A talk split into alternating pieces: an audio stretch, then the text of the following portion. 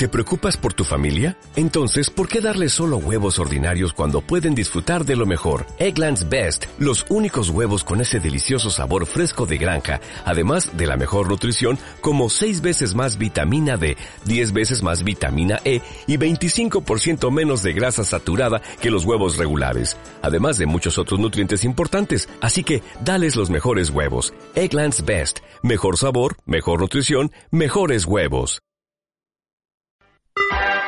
Estás escuchando esmiradio.es. Esmiradio.es está formada por un equipo de personas y profesionales con la intención de ofrecerte una programación al estilo de la radio de toda la vida. Cada día puedes disfrutar de nuestros programas en directo durante las 24 horas, los 365 días del año, ininterrumpidamente. Para escucharnos y conocer nuestra programación, puedes hacerlo en www.esmiradio.es. Todos los martes, de 10 a 11 de la noche, Leyendas en el Tintero, con Fernando Gracia, aquí, en esmiradio.es.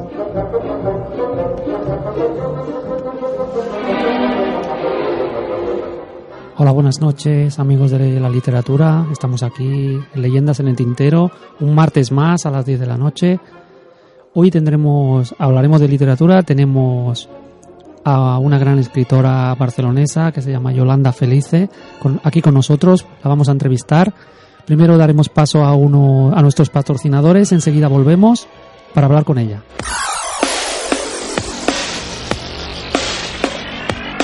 Ámbito Cultural del Corte Inglés es una promotora cultural que se encarga de realizar todo tipo de eventos culturales y centra sus actividades en las presentaciones de libros, la promoción de autores españoles, debates literarios, encuentros con protagonistas de la actualidad cultural, certámenes de canto, audiciones musicales, exposiciones de pintura, apoyo a la difusión de textos en español y en los diferentes idiomas del Estado, a la vez que participa en diferentes premios de ficción y pensamiento y colabora con distintas instituciones y universidades. El placer de la cultura en la tienda de ocio y cultura del corte inglés en www.ambitocultural.es.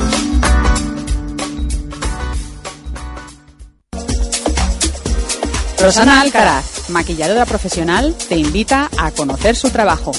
Maquillaje para día, maquillaje para noche y de fiesta, maquillaje para bodas, maquillaje para disfraces. Si vives en Barcelona y quieres que una maquilladora profesional titulada y con mucha experiencia te maquille en tu propio domicilio, puedes llamar al teléfono 697 30 44 67. Puedes llamar al teléfono 697 30 44 67. Rosana Alcaraz. Todos los martes, de 10 a 11 de la noche, Leyendas en el Tintero, con Fernando Gracia aquí, en esmiradio.es. Pues buenas noches, Yolanda. Hola, buenas noches, Fernando. ¿Qué tal? ¿Cómo estamos? Muy bien. Qué día más bonito mañana, ¿no? Ya empezamos, ¿eh? Esto ya, mira, son las 10 de la noche y estoy nerviosa. Mañana es un gran día para los barceloneses, ¿no? Sí, imagínate, yo he tenido un día hoy de bólido, porque, mm, bueno, mm, estoy tan nervioso que solo de pensar todo lo que he pasado hoy y, mañana va a ser el doble. Me han dicho que firmas tú también, ¿eh? Sí. Qué bien. Así practicamos un poquito la firma. Está bien. Con este mundo tan difícil, el mundo que hemos elegido, ¿no? ¿No de la literatura, sí. Sí, es complicado, sí. ¿Qué te parece eh, si para presentar a Yolanda Felice, ¿no? Si para presentarte, Yolanda, leo algo de tu biografía y luego una sinopsis de antídoto, porque hoy vamos a hablar de la de esta novela, ¿no? Que acaba de publicar, ¿no? De ciencia ficción, ¿no? Bueno, parte de ella de ciencia ficción. Pues me parece bien como eh, soy una persona tan transparente y mi currículum también lo es. Puedes, puedes, puedes no, sé los datos que habrás encontrado, pero seguramente que están impecables. Venga, puedes hacerlo. Sí, sí. Mi tercera novela es de ciencia ficción, sí, sí. Si hay algo que, que digo mal, mm, me, rectifico. me rectifico. bueno. Yolanda Felice nació en Barcelona en 1971, es directora de marketing y comunicación. Se considera una comunicadora aventurera. Tal vez por eso comenzó en el programa Crónicas Marcianas, viviendo una de las experiencias más vertiginosas de su carrera profesional. Entrevistadora incisiva y polémica en diversos medios de comunicación, prensa escrita, radio y televisión, además de escribir relatos en un blog llamado Club Canalla del Grupo Z, su vida cambia el día en que en una presentación conoce a su amigo Paulo Coelho y le hace una entrevista.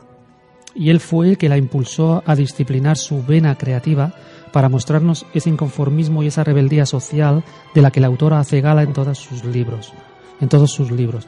Como autodidacta convencida que es, sigue manteniendo su objetivo vital más importante, aprender jugando.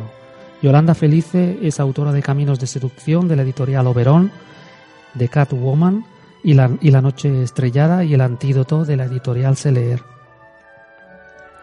Del Antídoto podremos decir que, bueno, es una novela de ciencia ficción eh, ambientada en el 2098 donde un asteroide Narom impactará contra la Tierra y la destruirá en mil pedazos. Sin embargo, el científico Dylan Smith descubre el asteroide en el 2097 con un telescopio que él mismo ha creado y obtiene una de las mejores imágenes que se han visto jamás. En esta novela identifica a muy poca distancia de la Tierra un asteroide de enormes dimensiones que viaja a una velocidad de vértigo hacia nuestro planeta. También puede imaginar la catástrofe que se avecina. La protagonista de esta novela, Leonor, una catalana afincada en los Estados Unidos, que es la mejor piloto de naves espaciales del momento, y Dylan es su gran amor. No ha habido absolutamente nada eh, de él en los no ha sabido, no, ha sabido absolutamente nada de él en los últimos cinco, años pero este, que se arrepiente de haberla perdido, la va a buscar con la excusa perfecta, una misión de altísimo riesgo. Juntos descubrirán una cruel y malévola trama contra la humanidad en la que se van a ver implicados. Robots, exactos a los humanos, alienígenas malos y buenos, sueros y mentes avanzadas se verán inmersos en esta historia. Un día las máquinas pensarán por sí mismas y nos liberarán de tomar decisiones y eso ocurrirá antes de lo que pensamos. El ser humano inquieto e indeciso lo único que pretende, lo único que pretende es no tener ningún tipo de responsabilidad. Por eso los robots pensarán por nosotros. Muy bien, ¿no? Sí. ¿Tú también la crees? sinopsis está bien, ¿no? Muy bien. Está bien desarrollada. Sí. La- ¿Quién la habrá escrito? pues yo, pues yo. Yo la he escrito. sí, sí. Perdón. Yolanda, Dime. ¿tú crees que la ciencia ficción de alguna manera la, la escribimos un poco porque en este mundo en el que vivimos es tan desarrollado tecnológicamente hablando, este mundo cibernético y tal? ¿Crees que si escribimos ciencia ficción es para cambiar una realidad que de alguna manera nos tiene un poco avasallado? Yo creo que yo el libro no, no soy tan, no rebusco tanto, ¿no? Simplemente sí te digo que me ha dado por escribir ciencia ficción porque me preocupa muchísimo el, eh, la evolución del ser humano, ¿no? Es, el antídoto es una reflexión, ¿no? De, de, esa evolución, ¿no? Y mm, es, eh, ¿cómo te, te diría yo? Es, es una, es una búsqueda de, de lo que el ser humano eh, pretende o quiere llegar a ver, ¿no? Dentro de esto que me estás comentando, eh, no soy tan rebuscada, pero sí que mm, tenía ganas de, introducirme en lo que eh, realmente nos mm, podemos llegar a ver, ¿no? Lo que son los robots, ¿no? Lo que son eh, llegar a ver el ser perfecto, ¿no? Ese ser humano perfecto, eh, etcétera, ¿no?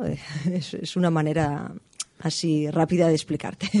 Bueno, hay muchos escritores, ¿no? Que es- escriben ciencia ficción con robots, ¿no? Tú has visto la película Yo Robot, ¿no? Por ejemplo, no sé quién es habrá preciosa, sido. es preciosa. Es preciosa Sí, sí, esa película. tal. Esa es la última, una de las últimas, ¿no? es muy tal, ¿no? bonita, sí, sí, sí. Y- Pero tenemos ejemplos en 2001, la Odisea, que son todos robots y máquinas, ¿no? De alguna manera las máquinas van a conseguir dominar el mundo, ¿no? Imagínate cuando piensen esas máquinas igual y exactamente como nosotros. Bueno, yo en el antídoto ya mm, mis personajes piensan un poco como robots y están tan especializados y tan perfectos, tan evolucionados, ¿no? En el 2098 que realmente eh, llega lo que es la trama y, cómo, cómo, los identifica, los identificas en, en la historia. Eh, ves que son muy muy especiales. La verdad es que dan realmente miedo, ¿no? Aunque todo va a través de un suero, ¿eh? se convierten a través de un suero. No, no voy a contar mucho, mucho más, ¿eh? que si no cuento la novela que me conozco. sí, sí, hay un suero que es el que, el que convierte al ser humano en robot, ¿no? ¿Sabes? Bueno, ahora se me ha ocurrido, ¿eh? O sea, esto es una cosa totalmente improvisada, porque las dos preguntas que te he hecho son totalmente improvisadas. Ahora, porque estamos, es tan interesante el tema este de. Yo a veces me pierdo, ¿eh? Que a veces hago tantas entrevistas, tantas, tantas, tantas, y te digo que llevo eh, una.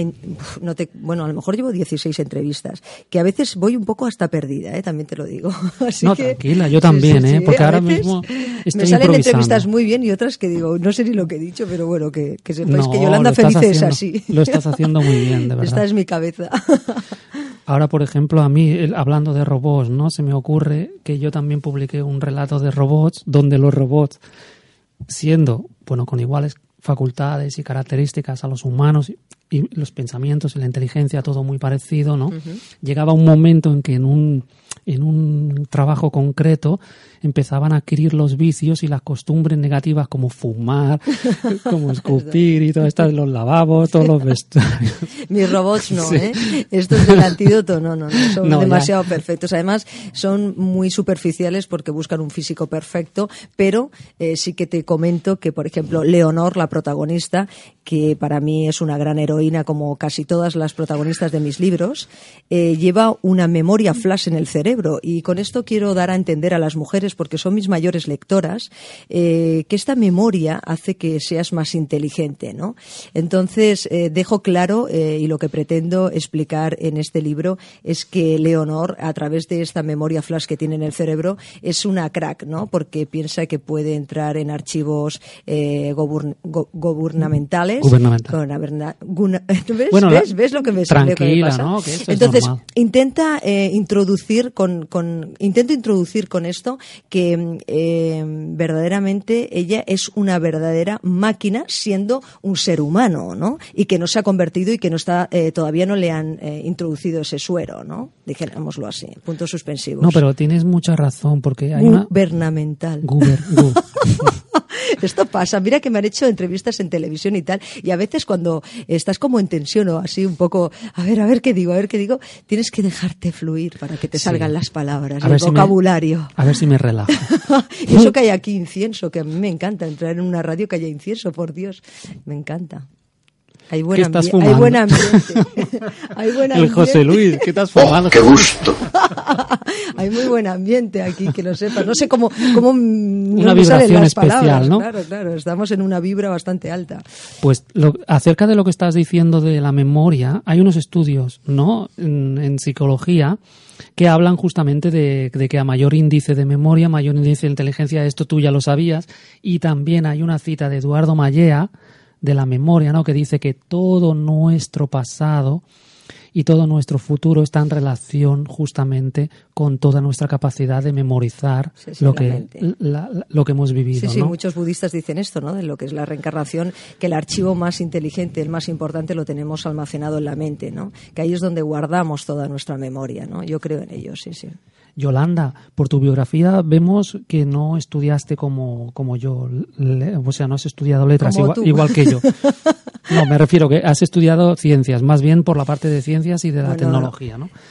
Y bueno, ¿cómo te viene en el campo de las ciencias y de la tecnología? Eh, la especialización son especializaciones no sé lo que me estás comentando porque yo no estudié. No, me, estoy haciendo un sí, lío. ¿verdad que te estás haciendo un lío? Yo pienso porque ¿De qué te viene soy directora de marketing y comunicación. Vale. Y, es una, una es una carrera tecnológica, bueno, de tecnología, ¿no? Sí, no de, publici de publicidad. De publicidad, sí, sí, sí.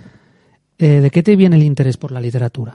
Bueno, el interés por la literatura me viene porque llevo 16 años en el mundo del periodismo y a través de él, pues, eh, y de encontrarme, pues, a personajes bastante importantes e interesantes en, mi carrera profesional, eh, viene de escribir muchas entrevistas y fundamental, fundamental viene de un blog que tuve que se llamaba Club Canalla de Grupo Z, donde yo trabajaba en la revista Primera Línea como redactora y a partir de en este, en este este, en este andaje, ¿no? en este camino, que fue un camino muy divertido y donde me lo pasé muy bien, porque siempre he dicho que hay que jugar para pasárselo bien y divertirse, y así no esperas nada y es cuando las cosas te van viniendo. Eh, en este aprendizaje, que para mí lo fue eh, Club Canalla, me llevó a conocer a, Paulo Coelho, ¿no? Y él es el que realmente en una fiesta, en un evento, en una presentación muy superficial donde le daban un premio maravilloso por mejor escritor, eh, lo conozco y me invita a París eh, con su mujer y con eh, Paula, que es su community manager, su, su asistenta, eh, para que yo le explicara un poco de qué iba este Club Canalla, ¿no? este, este proyecto donde yo estaba introducida y hacía relato corto y donde bueno, había un personaje que era una heroína y que salía de las drogas, etcétera, etcétera, ya que este, esta web estaba llena de pornografía y de, bueno, un poco, un poco de todo. Había, había oscuridad dentro de ella y también había bastante luz, ¿no? Y bueno, a partir de que le explico a Paulo, eh, pues bueno, lo que estoy haciendo en esta web y, este, los relatos cortos que estoy haciendo, que estoy escribiendo, etcétera, etcétera, sin saber jamás se me había pasado por la cabeza escribir un libro, porque yo lo único que había hecho eran muchas entrevistas, demasiadas entrevistas. Él me dice que, que centre toda mi atención, eh, ya que tengo una mente bastante distraída y que, sobre todo cuando, cuando la centro, puedo llegar a hacer cosas bastante interesantes, ¿no? Y que empiece a escribir mis libros con estos personajes que he inventado en este club canalla. Ahí empiezo, ¿no? Ahí empieza mi trayectoria como eh, bueno, pues eh, de literatura, ¿no? Dijéramoslo así, de, escritora, ¿no? Yo qué sé.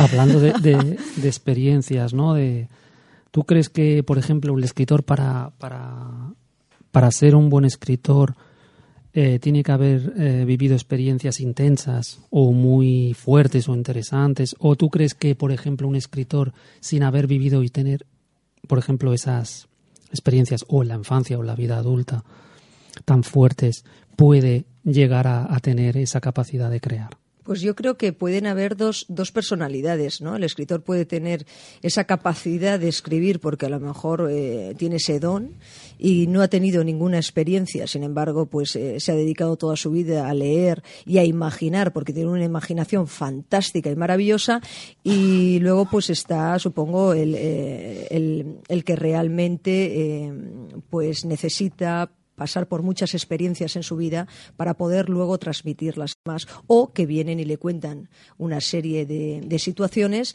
que esa persona quiere plasmar y quiere transmitir eh, de alguna manera en sus libros, ¿no? Eh, por ejemplo, hay para, para, el escritor, eh, lo digo por un poco, una, modestamente, ¿no? un poco de experiencia, no, en mi caso, la, para el escritor es fundamental escribir, es, una, es un modo de vivir, ¿no? En cambio, hoy en día la literatura está considerada como un pasatiempo y cada vez pues vemos que es más, más bien una cosa más banal, ¿no? Como por ejemplo si ves muchas novelas, ¿no? Que, que no tienen la calidad, ¿no? O la, o la profundidad, ¿no? Que a lo mejor en otras épocas hace 50 años, ¿no? En la genera o, en otras generaciones pues no tenían, ¿no? ¿Por qué crees que se debe esto? Bueno, yo creo que hoy en día hay una demanda tremenda de todo, la vida va muy rápido y que todo el mundo tiene cavidad para todo, ¿no? Entonces, si Belén Esteban puede escribir, eh, que no sé si se lo ha escrito ella o Boris Izaguirre, pues yo creo que tenemos cavidad todos, ¿no? Para poder hacerlo.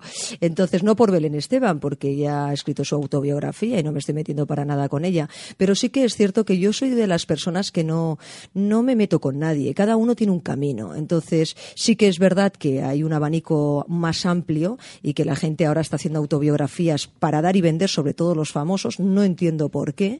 Y luego hay otra gente que nos estamos dedicando a la literatura, que estamos aprendiendo. Es dificilísimo el mundo de la literatura. Es cierto que hay novelas que, que solo abrirlas son para tirarlas a la basura, eh, que también se puede llegar a decir de las mías, por supuesto. Eh, pero yo me estoy esforzando tanto, quiero decir, a mí me gusta lo que estoy haciendo, para mí es un modo de vida, eh, quiero llegar a ser una buena escritora, estoy empezando, estoy en ello, llevo tres libros, estoy diciéndole al mundo que sigo ahí, que estoy luchando, es un mundo dificilísimo, complicado, lleno de enchufismos, como casi todo, y mm, los que estemos ahí y estemos trabajando y luchando y se vea nuestro trabajo, seguiremos para adelante. Y supongo que estas personas que vienen y hacen una autobiografía o que vienen simplemente por el hecho de, decir que en esta vida hay que tener un hijo, plantar un libro, hay plantar un, perdón, plantar una planta y escribir un libro, pues oye, eh, dejémoslos, ¿no? Que, que, sigan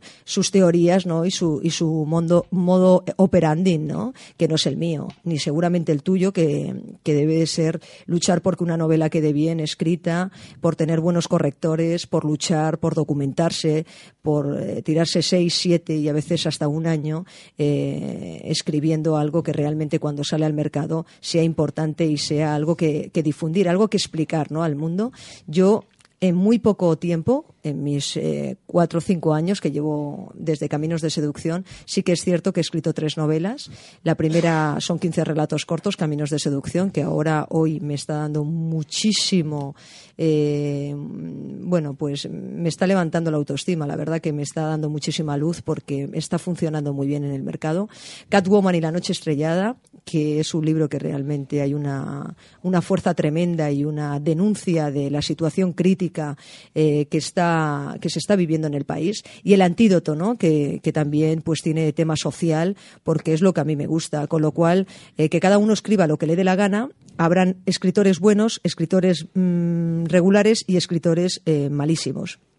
Eh, como todo en la vida, ¿no? Pero yo creo que nosotros tenemos que seguir un camino y, a mí no me importa absolutamente los demás. Yo voy a por lo que a por lo que realmente quiero sacar adelante y, lo que me hace feliz, ¿no? Que hoy es en, hoy en día es la escritura y aprender, sobre todo a, expresarme eh, en mis libros, ¿no? A que la gente entienda, ¿no? Lo que ponen normalmente, bueno, juzgamos por, subjetivamente los libros y cada persona pues tendrá una opinión, ¿no? Pero de alguna manera la calidad del libro permanece si con el tiempo, ¿no?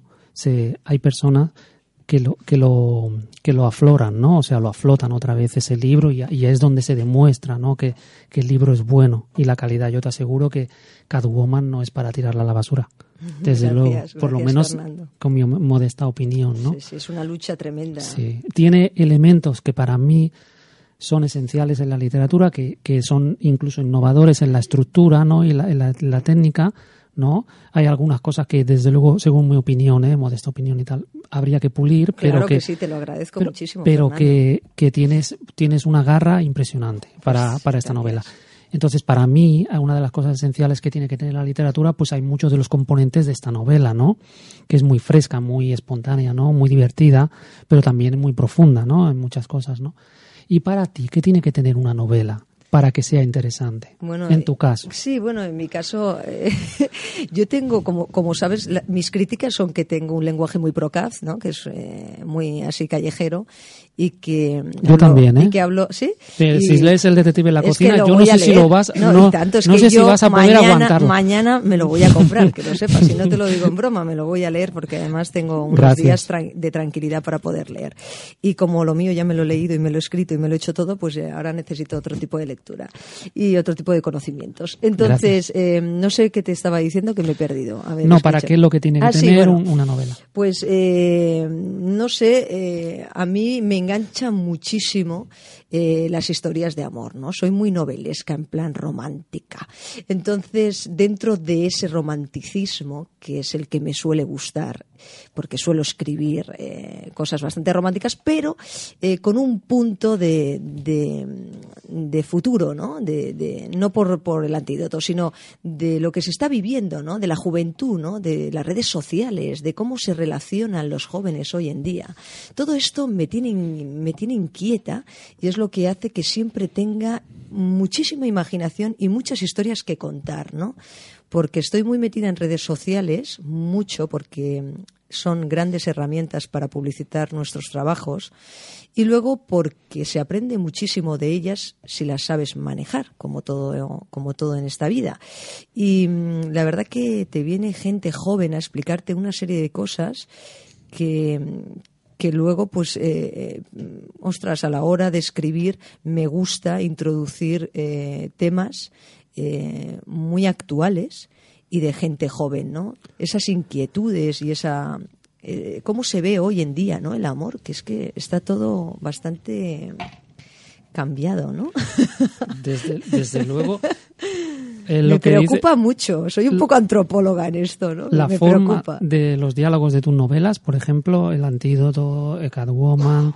Todavía no estoy con, Caminos de Seducción, pero me lo compraré también, ¿no? Por, por Amazon la forma ¿no? que, que, tienen los diálogos de tus novelas tienen una cosa tan original y tan divertida, y aunque sea con ese lenguaje de la calle ¿no? y de esas jergas que, que son los que utilizamos de alguna manera y que mucha gente no ve bien, ¿no? porque yo te voy a contar una anécdota, ahora si me permites.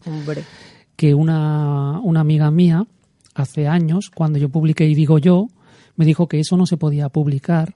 Y está, es un libro que que dentro de lo que de lo que estoy vendiendo, pues me lo piden a veces, ¿no? Y dices, oh, les gusta a la gente, ¿no? de, de alguna manera, ¿no? Y me dicen, me dijo que no se podía publicar por lenguaje justamente procaz, como tú dices, ¿no? El lenguaje de la calle, la jerga, las expresiones, los tacos, ¿no? Imagínate, una literatura que hasta Shakespeare utilizaba, nosotros, ahora resulta porque, porque alguien te dice que no se puede usar eso, no se puede, ¿no? Pero ¿Tú crees que dentro de, ese lenguaje de tus novelas, por ejemplo, ese lenguaje de la calle, esa jerga o esa procacidad, si, se sabe estructurar o se sabe colocar determinadamente o de una determinada manera en una novela, ¿tiene sentido? Y tanto que tiene mucho sentido. ¿Por qué? Bueno, pues eh, pienso que puedes llegar a acercarte a ellos, a esa juventud, que realmente no son buenos lectores, porque no nos están enseñando a leer. La cultura cada vez eh, se va deteriorando más. Y yo pienso que con esa, con esa jerga, con ese vocabulario, con esa manera de escribir que tengo o que puedas tener tú también, nos podemos acercar a ellos. Y es muy importante explicarles de esa manera. Yo es lo que, lo que hago. No quiero enseñar nada porque no soy, ni soy maestra ni soy nada. Estoy empezando en el mundo de la literatura, ya lo he dicho, pero sí que es cierto que me acerco a ello. muchísimo me acerco a ellos. y me entienden y eso es para mí muy importante. Empecé con caminos de seducción y si seguís porque ellos me, entendían. Si no, no hubiera seguido. Justamente lo que te quería decir, ¿no? Es que cómo va ahora, hoy en día, ¿no? La juventud a coger un libro que se le ponga en plan docto, que a lo mejor les gusta más una novela si se la sabe, si se la sabe narrar, ¿no? Con un lenguaje que están utilizando ellos, ¿no? Ese es el sentido, ¿no? Si están hablando así por la calle, ¿eh? ¿cómo no van a leer una novela que están hablando igual que ellos? Para que ellos se sientan identificados, creo que es fundamental usar ese lenguaje de la calle. Muchas veces la novela negra, que en este caso, en mi caso también, cuando he publicado una novela negra, pues me ha gustado usar ese lenguaje de la calle, ¿no? Que eso no quiere decir que los otros personajes usaban otro lenguaje, pero que los que eran los más duros, ¿no? Pues usaban ese lenguaje, ¿no? Pero además hay, hay, un abanico para todo. Quiero decirte, conocemos a Carmen Posadas por sus novelas, que a mí me gusta. Su manera de escribir es una maravilla de mujer. Sí, a mí también. Es una pluma, como se suele decir, pluma de oro. Y ¿por qué no podemos nosotros eh, escribir de otra manera, no? Quiero decir que hay para todos los gustos y es como estar en, eh, viendo un programa de televisión y cuando no te gusta cambias de canal, ¿no? Entonces lo tenemos cada uno nuestro público y, nadie nos creo que no no tenemos derecho a meternos con, nuestra manera de ser, ¿no? Entre los escritores, cada uno es como es y hay algunos que gustarán más o menos, pero bueno, cada uno tiene su, su trayectoria y su... yo no voy a cambiar, quiero decir. yo voy a seguir. Sí, a lo mejor a mí me, me, me, me dicen, ¿no? Algunos lectores, uy, ¿cómo hablas de sexo y tal y que cual? Además, nunca hablo de un sexo es- explícito, quiero decir, no soy una persona que hable de sexo, no, sino que dentro de mis historias hay sexo. Entonces hay romance, hay, hay pasión, hay vicio, hay un poco de todo. Entonces no voy a cambiar porque es mi manera de ser, eh, quiero decir, es mi manera de expresarme y mis personajes, como crean vida, eh, me dan este tipo de satisfacciones, ¿no? Cuando lo- los estoy escribiendo, pues ellos mismos se van moviendo, ¿no? Y, hacen lo que les da la gana, con lo cual no voy a cambiar yo, siempre voy a ser así. Para eso, pues hay otros escritores, como acabo de citar, que, que oye, no tienen este tipo de lenguaje y, no escriben de mi la, la manera que yo escribo, ¿no?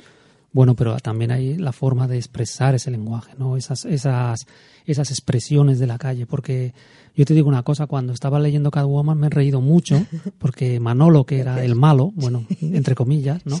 Es Batman. Pues claro, no quería con ella, con Catwoman, y la Catwoman estaba desesperada, ¿no? Y, y, bueno, de alguna Hay manera... que expli- explicarles a, a los oyentes que no quería hacer el amor con, con, con, con Catwoman y, Mano- Sí. y Manolo, el pobre. Ella está desesperada. Bueno, pues todo el abanico de expresiones que usa Catwoman para cuando habla mal de, de Manolo y lo deja por, por el suelo es que son divertidísimas. Sí, ¿no? Tiene una ironía y una fuerza, Tremenda, ¿no? claro, dentro de lo que es la expresión, ¿no? De las, de las jergas de la calle, ¿no? Sí, sí, correcto. Ella Bueno. es callejera, callejera. Y hablando ahora de Catwoman, me permites una pregunta sobre este libro, ¿no? Para que, bueno, es una que está teniendo bastante éxito esta novela, ¿no? Y se, se está vendiendo mucho en Amazon, ¿no? Eh, yo veo que hay do- dos hilos conductores, ¿no? Dos hilos argumentales en la novela Cat y Catwoman. Katy sería Katy, la, Katy una- la peluquera y la Catwoman. peluquera y Catwoman, ¿no? Es una bipolaridad. Sí, parece como un mismo personaje que actúa primero, por ejemplo, sería Catwoman, ¿no? Que y luego la Katy sería como la doble personalidad, pero sería como también la misma persona que o que hubiera evolucionado, que hubiera cambiado de vida. Es un a Katy. Sí, yo en, Sí. en la... eh, dime, dime, ¿qué, qué me quieres preguntar? Y entonces no sé si es la bipolaridad y una doble personalidad, ¿no? Que tiene Katy, ¿no? Que llega un momento que ella hace su vida, verdaderamente consigue llegar a, a ser pintora, reconocida, ¿no? O bien son dos personas paralelas que hacen una vida paralela que se encuentran en un momento dado y que la novela sigue separándolas de alguna manera y que siguen esos argumentos cada uno por su lado. O bien es una misma persona. Es lo que te quería preguntar. Yo no lo quiero decir porque si lo desvelo, a mí me gustaría que el lector Ah, vale, vale. estuviera como estás tú, ¿no? Que no sabe bien bien por dónde cogerlas, por cogerlas a las dos, ¿no? Pero Mm. sí que es cierto que son dos persona- personalidades separados. Yo hablo de una bipolaridad, de una enfermedad, porque la bipolaridad es una enfermedad muy común en la juventud de hoy en día. Eh, es algo que me preocupaba muchísimo eh, y quería expresarlo en, en Catwoman y la noche estrellada. Y sí que es verdad que cada una eh, toma un camino diferente, pero se van encontrando en puntos, ¿no? Como por ejemplo el cuadro de la noche estrellada, ¿no? Se van encontrando en puntos eh, en los que se parecen mucho, ¿no? También puede derivar a que la escritora eh, tiene un yin yang y, y lo ha podido expresar de esa manera, ¿no? En la novela. ¿No? Es el yin Sí, sí, yang, sí. A lo mejor de la misma escritora, ¿no? Nunca se sabe. Y eso Yo- no son no es autobiografía, ¿eh? Que No, no, Catwoman no, no. veas, ¿eh? Pero sí que claro que son cosas que nos pueden suceder a los escritores, ¿no? En, en nuestra vida diaria y que un día pues eh, lo plasmas de esa manera y bueno, lo bueno es que me lo, me lo comentes así, ¿no? Que, que no sepas bien Yo, bien, ¿no? Por o sea, yo tengo mi, mi... Lo que pasa que si lo explico, claro, es que estoy desvelando todo el argumento, pero yo, Claro. para mí, yo tengo mi propia opinión de Vale. que es, es en el fondo explícalo, porque la cada misma uno lo- persona. Para mí, Para créanme, es esto, este, ¿no? para mí es la ti misma es persona, ¿sabes? Con dos, mm, dos puntos históricos, ¿no? O sea, Sí, una sí. parte de historia y otra parte de historia sería pero que se- de alguna manera la novela como va paralelamente reflejada no las experiencias de, de las dos no primero vas alternando no un argumento otro argumento pues parece la misma persona además que se parecen no y tienen una madre también muy muy parecida no Bueno, eh, Catwoman tiene una madre mejor que Katy la Vale, peluquera. vale. ¿eh? Katy ¿Sí es que la Katy la madre de Katy Sí, la sí. peluquera es, tre- tremenda. Y además son de esas madres que es muy bueno decirlo. Eh, ahí, mira, es- me leía, eh, no tiene, viene a colación porque me leía una, una revista de, de Vogue, de estas muy superficiales, pero que para, para distraernos nos va muy bien a las mujeres, para ver ropa y tal y que cual. Y entonces, eh, quiero comentarte que, que, esto de la madre, ¿no? La madre viene eh, porque realmente eh, te podrías quedar sorprendido de estas madres que incitan a sus hijas a llegar a, bueno, que quieren ser famosas. Lo que la madre frustrada no ha sido nunca, incita a su hija a que por todos los medios eh, llegue o consiga ser alguien en la vida, en la vida televisiva, quiero decir, en, la cutrada salchichera de lo que puede llegar a ser una famosa hoy en día, ¿no? Entonces, eh, leyéndome la revista Vogue, vi un artículo que me sorprendió mucho y era pues eh, niñas pintadas, eh, niñas lolitas, ¿no? De, de, 12, 11 años, 12 años, vestidas de, de, una, de una forma y de una manera pintadas para hacer un reportaje, que esto me sorprendió bastante. Y luego vi otro reportaje muy interesante también, de unas nueve páginas, que seguramente a ti, Fernando, con todo lo que has escrito y lo que te has esforzado, nunca te darán nueve páginas en Vogue y a mí tampoco. Y sin embargo se lo dan, ¿no? A una chica, una modelo, en una habitación de hotel donde un señor en una cama estirado le está dando dinero sin que se le vea la cara a él, ¿no? Y ella va con, ropa de lujo, ¿no?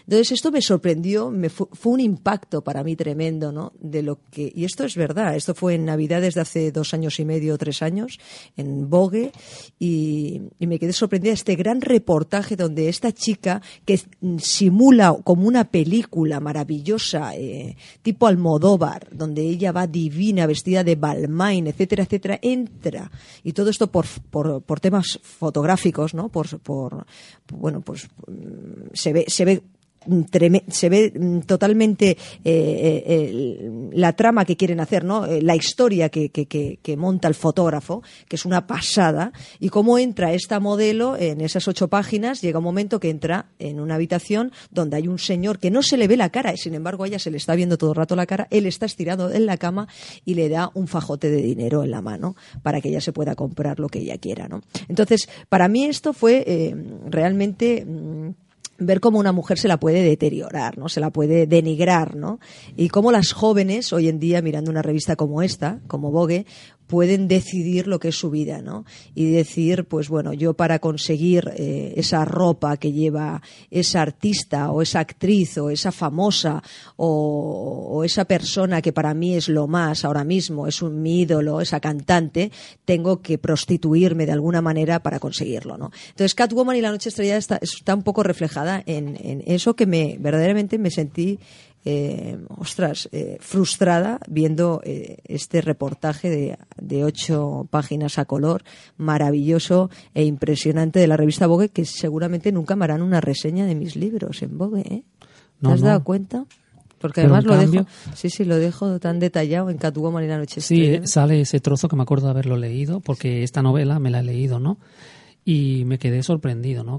pero claro, es como si fuera una vuelta de tuerca de un poco eh, la de la maquinaria, ¿no? A la que está, estamos llevando, estamos llegando con la publicidad y con que llega hasta los niños, ¿no? Cuando llega un momento que ya son cosas que totalmente absurdas. Lo estamos viendo en la televisión. Yo creo que programas de culturas no de cultura no hay eh, y lo que nos están enseñando, lo que estamos visualizando, la visualización es algo muy muy complicado porque ostras nos entra por la vista no y si realmente estamos viendo eso eh, yo creo que el futuro está en decadencia porque realmente sí que es para distraernos para parar la mente y para para, para tirarnos a la basura, yo pienso, todo lo que nos están dando. Las programaciones, quiero decir, ¿no? Son, son terribles, ¿no? Yo no veo, no, no, encuentro una programación eh, hoy en día en televisión que, que me aporte algo, ¿no?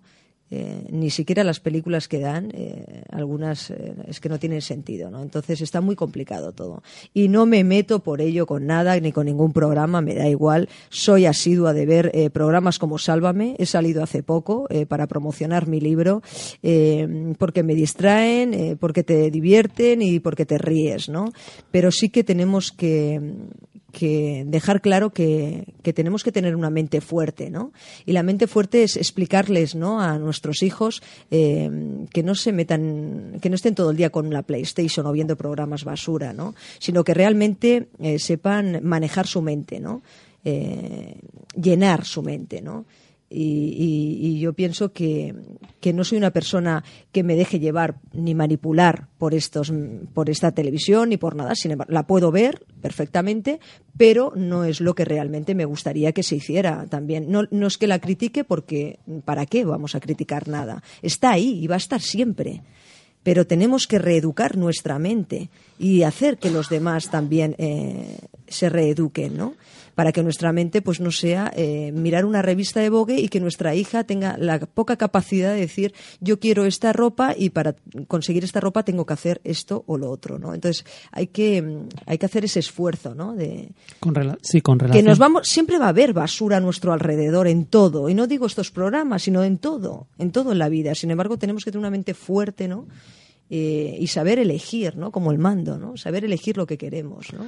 Claro, eso tienes, o sea, tienes mucha razón, ¿no? En todo esto, porque han habido estudios, ¿no? Que dicen que de alguna manera la formación de una sociedad se fundamenta también en los programas de la tele y no es que la sociedad esté formada eh, no está sino formada a partir de esos programas de la tele. Muchas veces la tele influye más y es porque le estás dando eso. En cambio, si le, por ejemplo la TV2, ¿no? que siempre están dando reportajes guapos, si hubiera más programas como los que hacen en TV2 eh, aquí en España, que siempre están haciendo cosas interesantes, ¿no? De, que son profesionales, ¿no? En todos los aspectos de, cultura, de historia, de arqueología, ¿no? De, de psicología, ¿no? De neurología, ¿no? Es que están dando constantemente programas que tienes que estar muy atento para saber que existe la 2, ¿no? Porque la mayoría de todos los 80 canales que hay están dando programas que eso condiciona a la gente, de alguna manera, y luego la gente quiere ver esos programas porque están de alguna manera ya como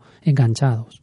No, crea una serie de dependencias que no tienen nada que ver. Igualmente tenemos eh, la, capacidad de que tenemos Internet y que podemos elegir. Hay vídeos maravillosos, eh, bien estructurados, con gente importantísima como Brian Wells, no sé, gente que nos enseña muchísimas cosas, ¿no?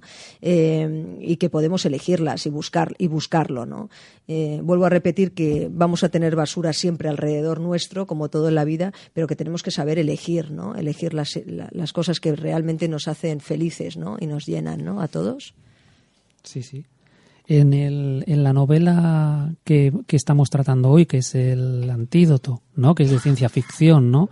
Hay dos partes, ¿no? De la novela. Una que empieza, ¿no? Narrando el, cómo la, la escritora, ¿no? Que se, se propone hacer con el proyecto Hombre, ¿no? Hacer una serie de clases de escritura creativa, ¿eh? Y hay una historia como si fuera un prólogo y la mitad, bueno, no la mitad, sino a lo mejor la, quinta parte de la novela, ¿no? Está segmentada con esta introducción, que es muy interesante y además hay unos diálogos con, con uno de los con uno de los bueno, de los malos, ¿no? Que son impresionantes, ¿no? Y luego tenemos otra parte en la cual eh, la novela se trunca y hay como ya la historia de, de alguna manera en que la, humanidad desaparece. ¿no? Hay, hay, un peligro, hay un asteroide que se acerca, un científico que lo ha conseguido vislumbrar, pero sin embargo lo intentan eh, neutralizar por todos los medios la, el Consejo Superior de Investigaciones Científicas ¿no? de, de Hawái, ¿no? junto con la Universidad de Hawái. ¿no? Muy bien, muy bien, Fernando. Te explicas mejor que yo, vamos. Estoy improvisando. Pues lo estás haciendo muy bien, Gracias, gracias. Estás haciendo una sinopsis tremenda. Y entonces, bueno, eh, uno de los diálogos muy divertidos en que el, bueno, el científico que ha descubierto el asteroide que mide nada menos que 990 kilómetros, imagínate tú las eso cantidades, ya te diré quién, ya te diré las cantidades quién me las explicó. Si eso impacta contra la Tierra con no sé cuántas toneladas de bueno, cada desapareceríamos. Bueno, desapareceríamos seguro, ¿no? Pero los científicos le intentan quitar un poco hierro al asunto, ¿no? Y entonces como si, eh, bueno, eso no, tú tranquilo. Y lo, bueno, de alguna manera lo neutralizan porque le meten una droga para que él quede un poco aniquilado, ¿no? ¿Eh? Te has metido un rollo ahí tremendo, ¿eh? Y dice, no, no, vamos a dejar que se destruya la Tierra. Son sueros, son sueros. Sí, ¿Por qué crees que No lo- podemos contar la trama porque realmente No, como no, sé, no, mm, está bien lo que estás diciendo porque esto la gente dice, ostras, es un asteroide que va a impactar contra la Tierra, ¿no? Y luego cuando entras dentro de la historia te quedas Sí. sorprendido porque no tiene nada que ver. Entonces no voy a desvelar nada más, ¿vale? No, una de las cosas que te quería decir de esta novela, ¿no? que dentro de esta trama, ¿no? Donde la Tierra está en peligro, la misma humanidad va a desaparecer, ¿no? Y hay unos malos que intentan que desaparezca la élite humanidad, gobernante, una élite sí. gobernante que intenta desaparecer y hay uno que un héroe, ¿no? Que intenta salvar a la humanidad. Hay unos diálogos cuando él está ahí, ¿no? En la camilla que es que me troncho. que cuando ve a una chica súper guapa, rubia, así como tú, con los ojos verdes y tal, y dice, oye... es buenísimo, de verdad. No puedo decir el diálogo concreto, ¿no? Pero bueno, en pocas palabras, dice, oye, que se va a acabar el mundo. ¿Por qué no?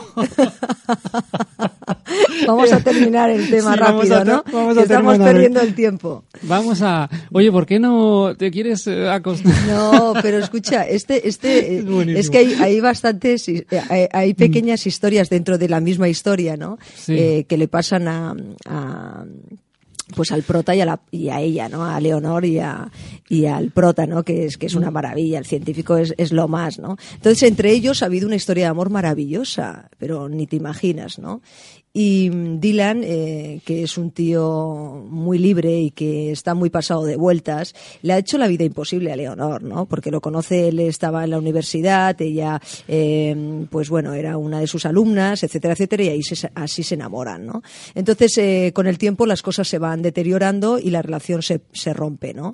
Y a los cinco años él va a buscarla para esta misión imposible, ¿no? Y ella ya tiene su novio, etcétera, etcétera, pero no lo quiere, a quien quiere es a Dylan, ¿no? Y entonces se vuelven a reencontrar, ¿no? Y claro, el reencuentro, imagínatelo, se tienen que meter en una misión, se van a, se van a, se tienen que ir a, una misión imposible donde se van a encontrar pues una serie de problemas eh, increíbles y donde van a, pasar penalidades realmente, ¿no? Y en esa, en, es- en esa, en ese camino que van a hacer los dos juntos, que vuelven a unirse, pues hay este tipo de conversación que te estás riendo tú, porque son historias que ella cuenta de, de- de su pasado con Dylan, ¿no? Y de, y de cosas que les habían pasado a los dos y que por eso hay es- esta ruptura, ¿no? Entonces ella le echa en cara muchísimas cosas porque no le perdona realmente eh, tanto dolor eh, que le ha causado eh, Dylan en su, en su momento, en su relación, cuando ella estaba tan enamorada y ella era tan ingenua, que de ser tan ingenua se convierte en una de las mejores pilotos de naves espaciales y se convierte en una gran heroína, ¿no? Realmente eh, el héroe del antídoto se llama Leonor Martínez. Y sí que es cierto que estabas comentando que mi libro está estructurado, estructurado en muchas, eh, en, varias, en varios temas, ¿no? Y que la escritora empieza eh, de una manera que, puede llegar hasta a perder mm, la historia, pero que sí que deja como autobiográfico algo que es un taller en Proyecto Hombre. ¿eh? Entonces, esto ha sido criticado por una persona de una pirámide muy grande como pueda ser Planeta, porque este libro pasó por esta persona y, me gustó muchísimo la crítica que me hizo porque esto me enseñó eh, que realmente yo empiezo a hablar de una manera, empiezo a hacer una, una pequeña autobiografía de algo que, que- que me pasó de verdad y que luego empalmo con el antídoto, ¿no? Eh, cambió ¡pam! de golpe y introduzco al lector en el antídoto. Y el lector se puede llegar a, a sentir un poco eh, que no le he explicado que vamos a introducirnos en el antídoto. Pero es una manera que, que me gustó eh, escribirla de esa me, me gustó eh, me, me acercaba de esa manera a mí misma y también a, a lo que quería contar pero sí que es cierto que fue criticado no este, este tipo de manera que, que me has dicho no y que tú también me lo has dicho ¿eh? me has dicho mira empiezas por aquí Sí. y luego te vas por allá no Pero yo he visto que los personajes se mantienen Sí, en la ciencia ficción. Sí, O sea, porque es una escuela taller que yo hice que no suelo hablar de este tema, pero mm, bueno, fui de voluntaria a Proyecto Hombre y estuve unos meses y fue una clase, mi primera clase, pues habían ocho personas y eh, fue un- una experiencia durísima porque bueno una cosa es que tú eh, como periodista puedas eh, pues bueno hacer entrevistas a, muchísima gente en hoteles de lujo eh, famosos cantantes bueno muy superficial a introducirte pues en, en, un sitio tan tan tan duro no como es Proyecto Hombre no y encontrarte este, esta serie de gente que, que, bueno, no esperaba eh, como voluntaria pues eh, ver tanto dolor en ese momento, ¿no?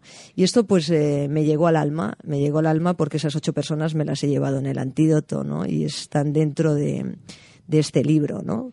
Porque realmente me, me, hicieron conocerme a mí misma un poco más y a esta, esta kamikaze que llevo dentro, ¿no? que se piensa que puede con todo, ¿no? y cuando te encuentras eh, con, bueno, pues, eh, con este tipo de, de impactos, eh, pues los sentimientos realmente afloran ¿no? y, y, ves las cosas de otra manera. ¿no?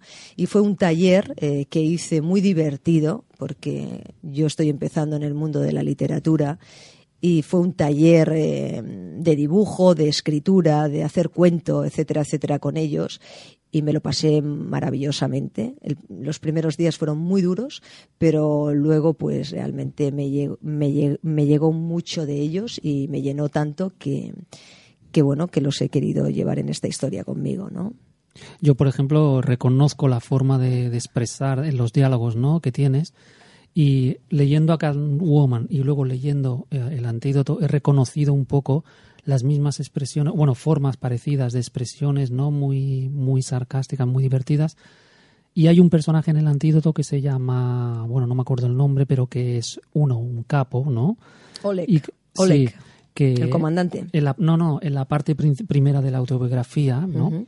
Que es un chico que de verdadera... Eh, Tristán. Sí. Es Tristán. Es Tristán, que te, te, te, da una serie de, de, réplicas que, que si esa persona existe de verdad debe ser muy divertida. Tremenda. Muy tremenda, ¿no? Tremenda, sí, sí. Eso lo dejo en el aire y que cada uno cuando se lea el antídoto vea realmente si puede ser cierto o no, o es ciencia ficción o la realidad supera la ficción, como se suele decir, ¿no? ¿Por qué crees que, bueno, nosotros nos vemos obligados a reflejar en la ficción cosas tan, tan fuertes como, como la que ocurrió en el Titanic, ¿no? De que cuando se estaba hundiendo el barco y estaba totalmente hundido, o hace poco también en Corea, ¿no? Que estaba el, banco, el barco hundido y los representantes de, de la administración están diciendo que no pasa nada. ¿Por qué crees que, bueno, en tu novela en, este caso eh, se intenta escamotear, ¿no? La revelación de que se va a destruir la Tierra. ¿Por qué crees que siempre los que mandan, o bueno, o, o los que están en el poder intentan ocultar, ¿no? El desastre cuando llegan los desastres. Bueno, yo pienso que estamos todos sometidos realmente somos borregos eh, y, siento decirlo así, pero es como a veces nos podemos llegar a sentir, sobre todo con esta crisis y con toda esta situación tremenda que está viviendo España, ¿no? Y mm, es una manera que tienen de, de, sabotear, ¿no? Al ser humano, ¿no? Ellos mandan, nos lo dejan claro constantemente. Ellos toman las decisiones. Hay una élite gobernante que seguirá ahí y que va a estar siempre ahí. Y mm, los pocos que nos revelamos tenemos que hacerlo con mucho cuidado y con mucho tacto, porque también se nos puede callar la boca. Por una parte se nos puede callar porque eh, todos somos vulnerables a, ser, eh, ¿cómo te diría yo?, saboteados, ¿no? A que, a que realmente nos eh, corrompamos como lo son ellos, ¿no? La corrupción está ahí va a estar toda la vida. Es como los malos programas de televisión, es lo mismo. Y mm, es difícil salir, salir de ahí y, no ser como, como, como, nos quieren convertir, ¿no? En ese, en ese borreguismo eh, donde nos llevan y, donde no nos dejan expresarnos como realmente nos gustaría, ¿no? Entonces, la lucha es interna y aunque algunos queramos destacarla, explicarla y, hacer conciencia a muchos de, de, nosotros, ¿no? De que despierten, mm, nos va a costar mucho porque ellos van a seguir estando ahí y van a seguir eh, eh, teniendo el poder, ¿no? Es, dificilísimo eh, cambiar una estructura, una jerarquía como, como son ellos, ¿no? Porque realmente es muy complicado para la gente humilde, para la gente pobre, que podamos llegar a, a luchar, ¿no? Pero ahí estamos, ¿no? No, no hay que descartarlo, ¿no? Ahí estamos. En la historia interminable, ¿no? Hay una escena. Qué bonita. La has visto, ¿no? Hay una escena de un lobo, un lobo terrible, ¿no? Que representa un poco simbólicamente el poder, ¿no? ¿no? Y que cuando lucha con Atreyu, ¿no? Pues se lo dice, ¿no? De alguna manera, el poder, ¿no? El poder. ¿No? y el odio, ¿no? La maldad, no sé. Es que estamos un poco... Es que en Catwoman lo dejó claro, ¿no? Porque esta heroína que es una, una loca, pero fortísima, ¿no? Y que, que es una gata callejera, eh, ella sabe lo que es se, se, esos, es, ese antifaz, ¿no? esas caretas, esas máscaras que tiene que llevar para introducirse con la élite gobernante para poder conseguir lo que realmente quiere, eh, deja claro ¿no? que, todos tenemos que llevar a veces ese tipo de, máscaras, ¿no? De, caretas para estar al lado de este tipo de gente, aunque no nos guste, pero que tenemos que, introducirnos y que tenemos que ir eh, metiéndonos eh, como podamos para poder también solucionar temas y hay que seguirles el rollo como se, no sé si me, expreso bien, pero hay que seguirles un poco el rollo ¿no? a los demonios. Porque... Las personas que, que quieren, que buscan un poco poder o riqueza, o bueno, de alguna manera se están olvidando ¿no? de la finalidad del ser humano, ¿no? O, de que, o que algún día no estaremos aquí. Yo creo que sí, porque con las cosas que se están viendo, ¿no? Estamos viendo barbaridades, ¿no? Tanto en la televisión, en medios de comunicación, como como, bueno, yo lo achaco muchísimo a este cambio eh, económico, ¿no? A esta, a crisis, ¿no? En estos cinco, seis, siete años, ¿no?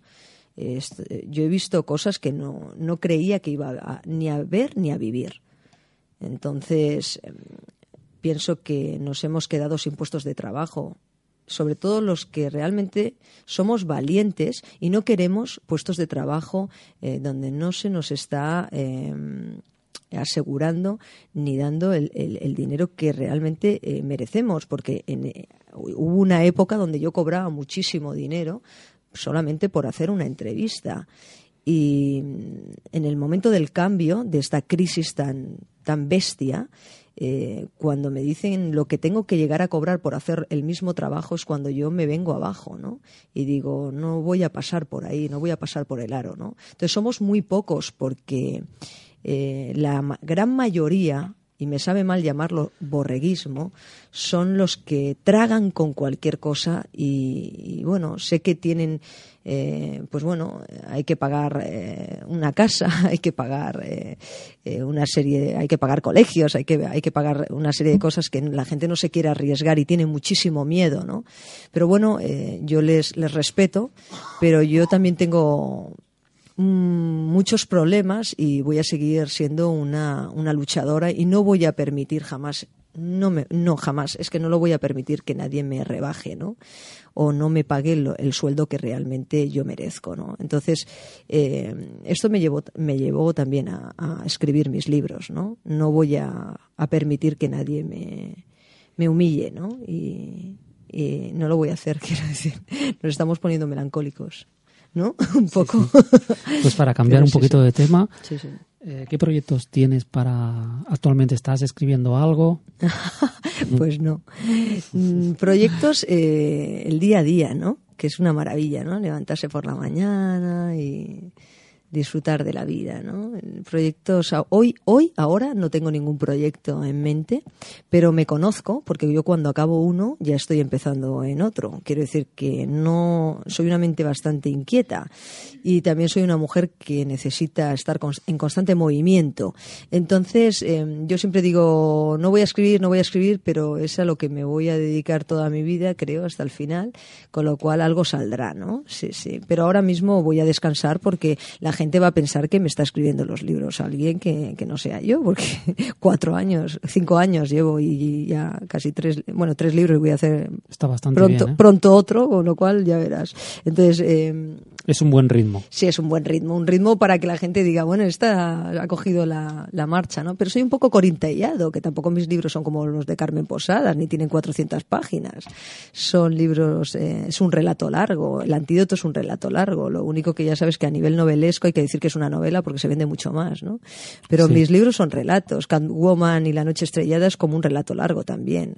El único que son, y que son 15 relatos cortos, Caminos de Destrucción, que tiene eh, como unas 384 páginas, una cosa así, que ahí sí que realmente mi primer libro fue mi, mi primer bebé maravilloso, que, que me costó muchísimo escribirlo. Me acuerdo que me lo pasé muy bien y me divertí muchísimo, mucho, pero jolines, cuando vi que había escrito tantas páginas, me quedé sorprendida de mí misma. Digo, uy, los próximos que yo haga van a ser un poco más sencillitos, ¿eh?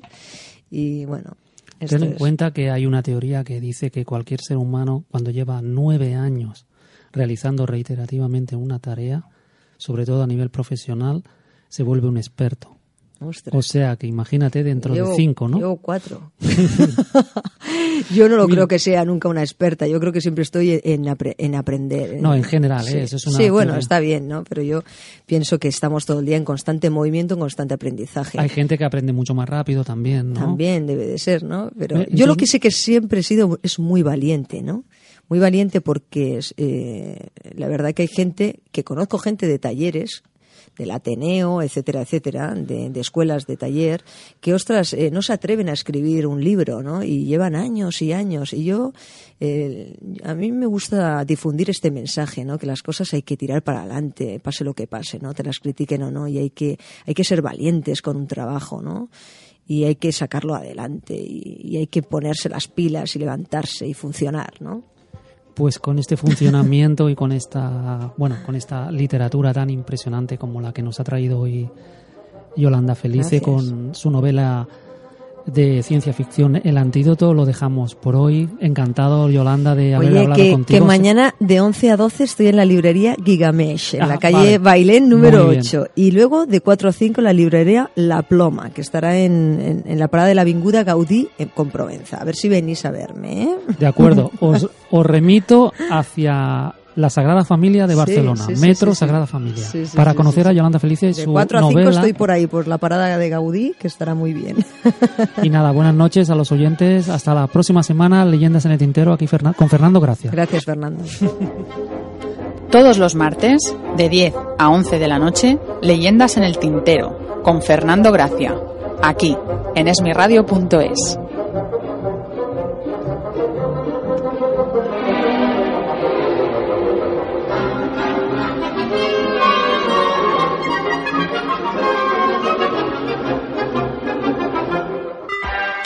Esmiradio.es es tu radio.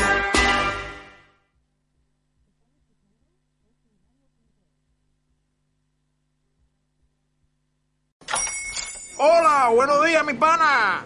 Buenos días, bienvenido a Sherwin Williams. ¡Ey! ¿Qué onda, compadre? ¿Qué onda? Ya tengo lista la pintura que ordenaste en el ProPlus app. Con más de 6.000 representantes en nuestras tiendas listos para atenderte en tu idioma y beneficios para contratistas que encontrarás en aliadopro.com. En Sherwin Williams somos el aliado del PRO.